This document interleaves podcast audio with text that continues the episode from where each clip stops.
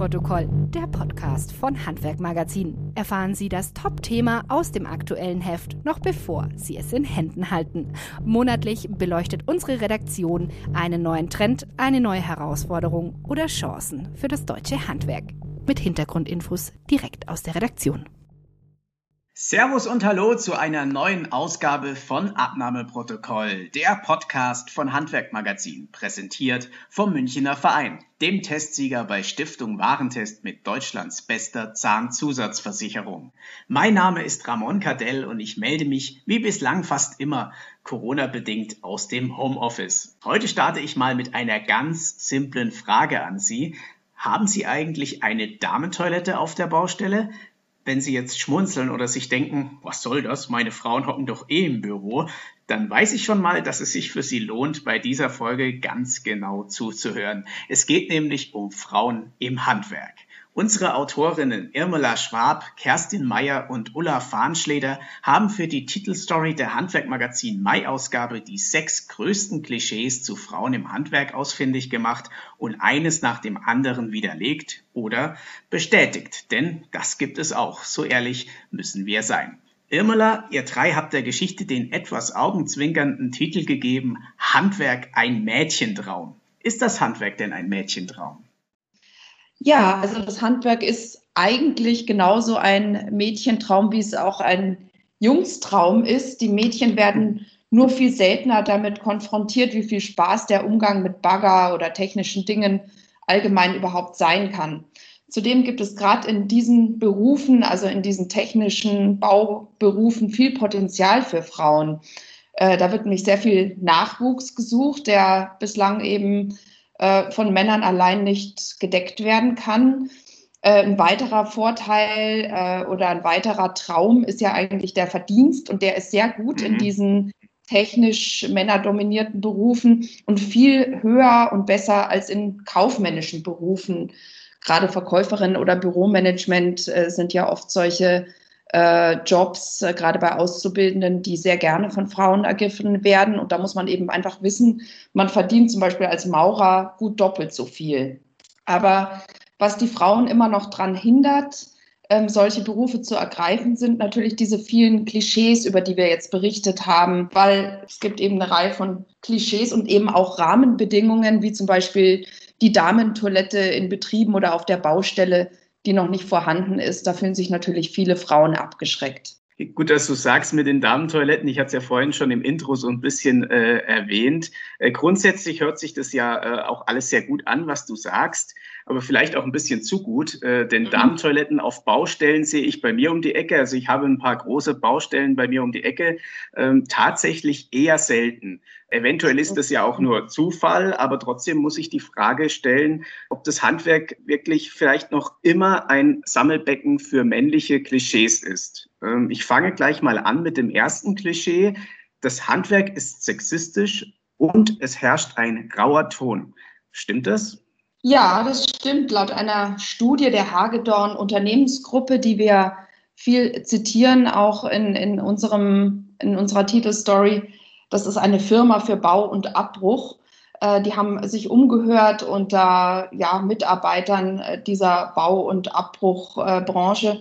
Und ähm, dort sagen sehr viele befragte Frauen und Männer, dass es eben sexistische Untertöne gibt, genauso aber auch wie Vorbehalte gegenüber Frauen.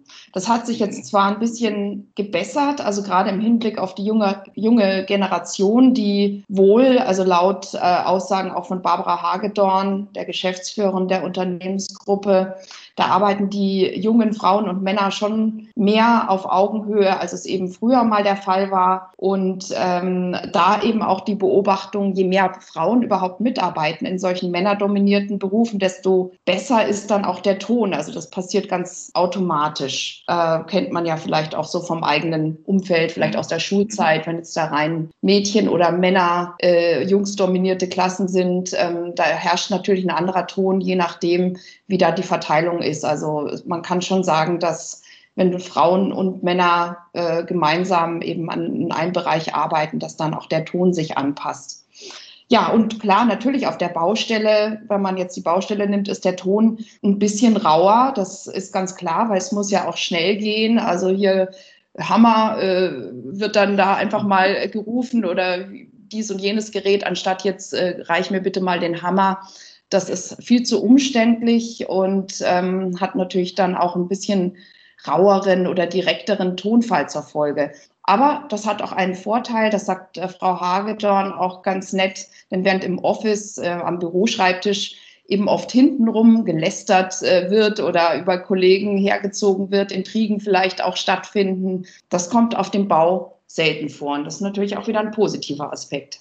Also so eine Art äh, Gemeinschaftsgefühl zwischen äh, Männern und Frauen, zumindest bei äh, der jüngeren Generation, jetzt immer stärker vorhanden und ein bisschen weniger Intrigen, sagst du. Ein mhm. weiteres Klischee, was sich ja auch oft hält im, im Handwerk, äh, ist natürlich auch das Klischee über die vermeintlich körperlichen Nachteile der Frauen. Und ähm, was, was sagst du denn dazu, zu dieser Aussage? Äh, ich sage es jetzt mal ein bisschen überspitzt, Frauen haben zwei linke Hände und sind körperlich schwach. Ist das wirklich wahr oder kann man das in der Realität so gar nicht sagen?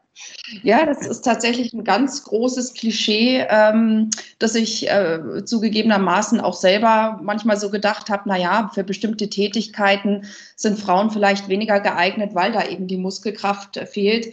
Das Argument unserer Experten jetzt im Artikel äh, ist richtig, weil dort wird eben auch gesagt, ähm, Frauen äh, sind genauso, können genauso stark sein wie Männer, und, und Männer äh, können auch mhm. genauso schwach sein, jetzt wenn man es in diesem Klischee, in diesem Klischeebild Stimmt. bleiben möchte wie, wie Frauen. Ne? Da gibt es ja jetzt tatsächlich nur die, nicht nur die Männer und die Frauen. Und ähm, das andere Argument ist natürlich auch, dass man sich gegenseitig unterstützen sollte. Es gibt ja tatsächlich auch Dinge, die äh, Frauen besser können, weil sie eben so ein bisschen filigraner äh, sind oder halt auch äh, mit, mit mehr Fingerspitzengefühl vorgehen. Männer haben äh, tendenziell tatsächlich mehr Kraft und da könnte man sich ja auch besser unterstützen. Allerdings ist das jetzt nur ein Aspekt, denn der viel wichtigere Aspekt ist auch, dass es sehr viel Hilfstechnik inzwischen gibt auf Baustellen, überhaupt im Handwerk. Und auch die Digitalisierung nimmt ja auch viel Arbeit ab. Wenn man jetzt zum Beispiel mhm. den Beruf des Kfz-Mechanikers nimmt, der ja heute längst äh, Kfz-Mechatroniker heißt. Warum? Weil eben die meiste Arbeit bei, in so einer Autowerkstatt jetzt ähm, am Computer ausgeübt wird. Also man liegt jetzt nicht ständig wie früher oder wie man es vielleicht so vor Augen hat, unterm Auto und schraubt da rum und macht sich äh, schmutzig und ähm, ist vielleicht dann doch eher etwas, was Männer eher anspricht. Aber nein, es ist eben heute längst nicht mehr so, weil man eben da die äh, Digitalisierung hat äh, und natürlich eine Menge an äh, technischen Hilfsmitteln, die solche schweren körperlichen Arbeiten oder unangenehmen körperlichen Arbeiten ähm, total unnötig machen. Also es ist möglich für Frauen im Handwerk Fuß zu fassen. Äh, mhm. wenn man jetzt mal rein von dieser praktischen Frage ein bisschen weggeht äh, und ich komme nochmal auf den Titel zurück, äh, Handwerk ein Mädchentraum, ähm, da muss ich dann nochmal fragen, sind denn die Tätigkeiten im Handwerk überhaupt Mädchenträume? Oder ich sage jetzt mal provozierend, das sind doch gar keine Mädchenträume. Oder kannst du mich da widerlegen? Ja, ja, das ist äh, total richtig. Ne? Wenn man so an die eigene Kindheit denkt, mit was hat man gespielt? Natürlich gibt es auch immer wieder Ausnahmen, die die Regel bestätigen, aber da ist es ja schon so, dass die Mädchen äh, mit Puppen spielen, äh, mit mhm. Kosmetik, äh, sich schminken und so weiter. Ne? Und die Jungs ähm, dann eher mit äh, Autos spielen, vielleicht auch mit Baggern und äh, da eben ihre Träume, ihre Berufsträume auch schon entwickeln in relativ früher Kindheit. Das sind natürlich teils etwas, was ähm, den Geschlechtern immanent ist, aber es wird natürlich auch viel durchs Umfeld gefördert, äh, indem die Eltern einfach den Mädchen Puppen hinlegen und äh, die Mädchen natürlich auch sehen, was ist normal, was ist unnormal, was machen die anderen.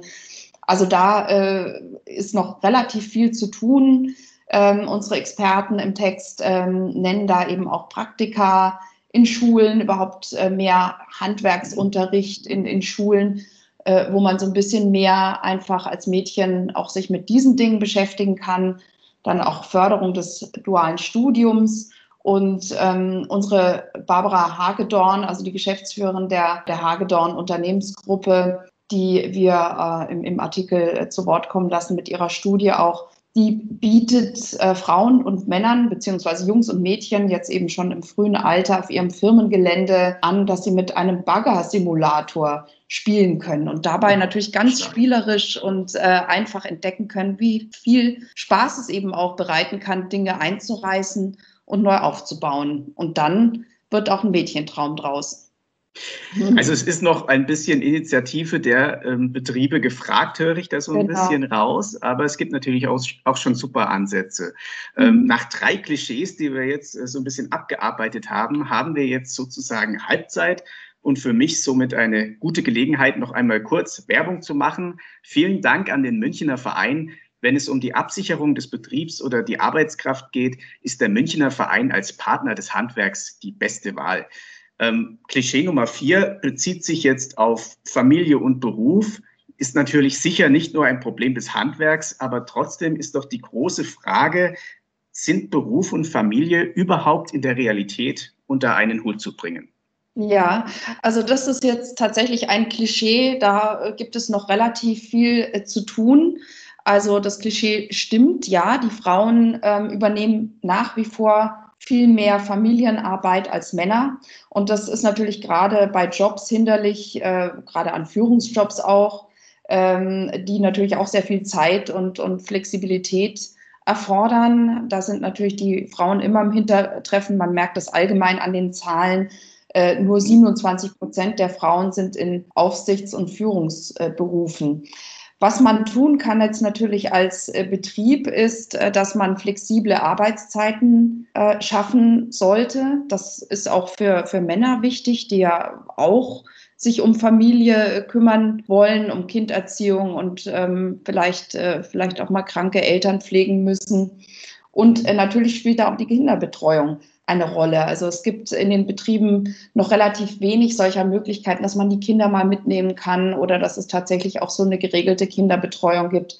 Das würde natürlich sehr viel helfen. Also man hat jetzt auch festgestellt, um, um das noch äh, kurz einzufügen, dass während Corona und Homeoffice ähm, die Frauen rund 1,7 Stunden im Schnitt mehr Sorgearbeit äh, ausführen. Bei den mhm. Männern sind es 40 Minuten. Also das merkt man schon, da ist äh, dann doch noch okay. ein ganz großer Unterschied. Und klar, die jungen Frauen, die sich jetzt umsehen nach Ausbildungsberufen, die schreckt das dann natürlich ab. Ja, Herr Müller, was äh, mir gerade in diesem Zusammenhang dann auch immer besonders ungerecht erscheint, ist ja die berüchtigte Gender Pay Gap. Klischee Nummer 5 besagt, dass Frauen weniger verdienen und seltener befördert werden. Was ist da dran? Ja, das ist äh, tatsächlich auch ein Klischee, äh, bei dem man sagen muss, es stimmt. Frauen äh, verdienen leider nach wie vor weniger. Es gibt da immer noch diesen Männerbonus, der endlich mal abgeschafft werden soll. Also da muss tatsächlich jeder Betrieb auch ein bisschen selbst mit sich ins äh, Gericht gehen und gucken, wie er seine Mitarbeiter bzw. Mitarbeiterinnen äh, entlohnt. Das äh, trifft in der ganzen Industrie zu, aber eben auch im Handwerk. Ja, ich hoffe, da ändert sich jetzt bald mal was. Ähm, jetzt zum letzten Klischee. Ich mhm. habe es aufgeschnappt bei Madita Brauer, ihres Zeichens Anlagenmechanikerin für Heizung, Sanitär, Klima- und Wärmetechnik und Influencerin im Handwerk. Mit ihr haben wir Anfang 2019 die Aktion Hashtag besser als Männer gestartet, bei der uns Frauen sagen sollen, was sie besser können als ihre männlichen Handwerkskollegen. Ich frage dich mal ganz direkt, sind Frauen die besseren Handwerker? Ja, also gut, mit einem Augenzwinkern sage ich jetzt mal, ähm, viele Dinge können Frauen tatsächlich äh, besser oder das ist auch ohne Augenzwinkern so. Denn äh, die äh, Frauen arbeiten ganz einfach häufig, äh, häufig genauer und sorgfältiger, also nach Meinung unserer Experten auch. Mhm. Und ähm, natürlich, man sieht ja auch, äh, tendenziell haben Frauen dann doch eine äh, eine filigranere Körpergröße, sind ein bisschen kleiner, kommen deswegen auch in engere Bereiche von, von irgendeiner äh, Baustelle und äh, können da natürlich dann auch da genauere Arbeit verrichten. Letztlich geht es aber darum, dass sich diese typischen Männer- und Frauenstärken optimal ergänzen. Denn jeder hat ja auch, also jetzt egal mal, ob äh, Frauen oder Männer, so seine eigenen individuellen Stärken. Und die gilt es eben jetzt auch als Betriebsinhaber, als Chef zu fördern und ähm, diese, diese Stärken und Schwächen optimal zusammenzubringen, dass sich einfach auch die Mitarbeiter untereinander helfen, sich unterstützen. Der eine kann immer etwas besser, was der andere nicht kann.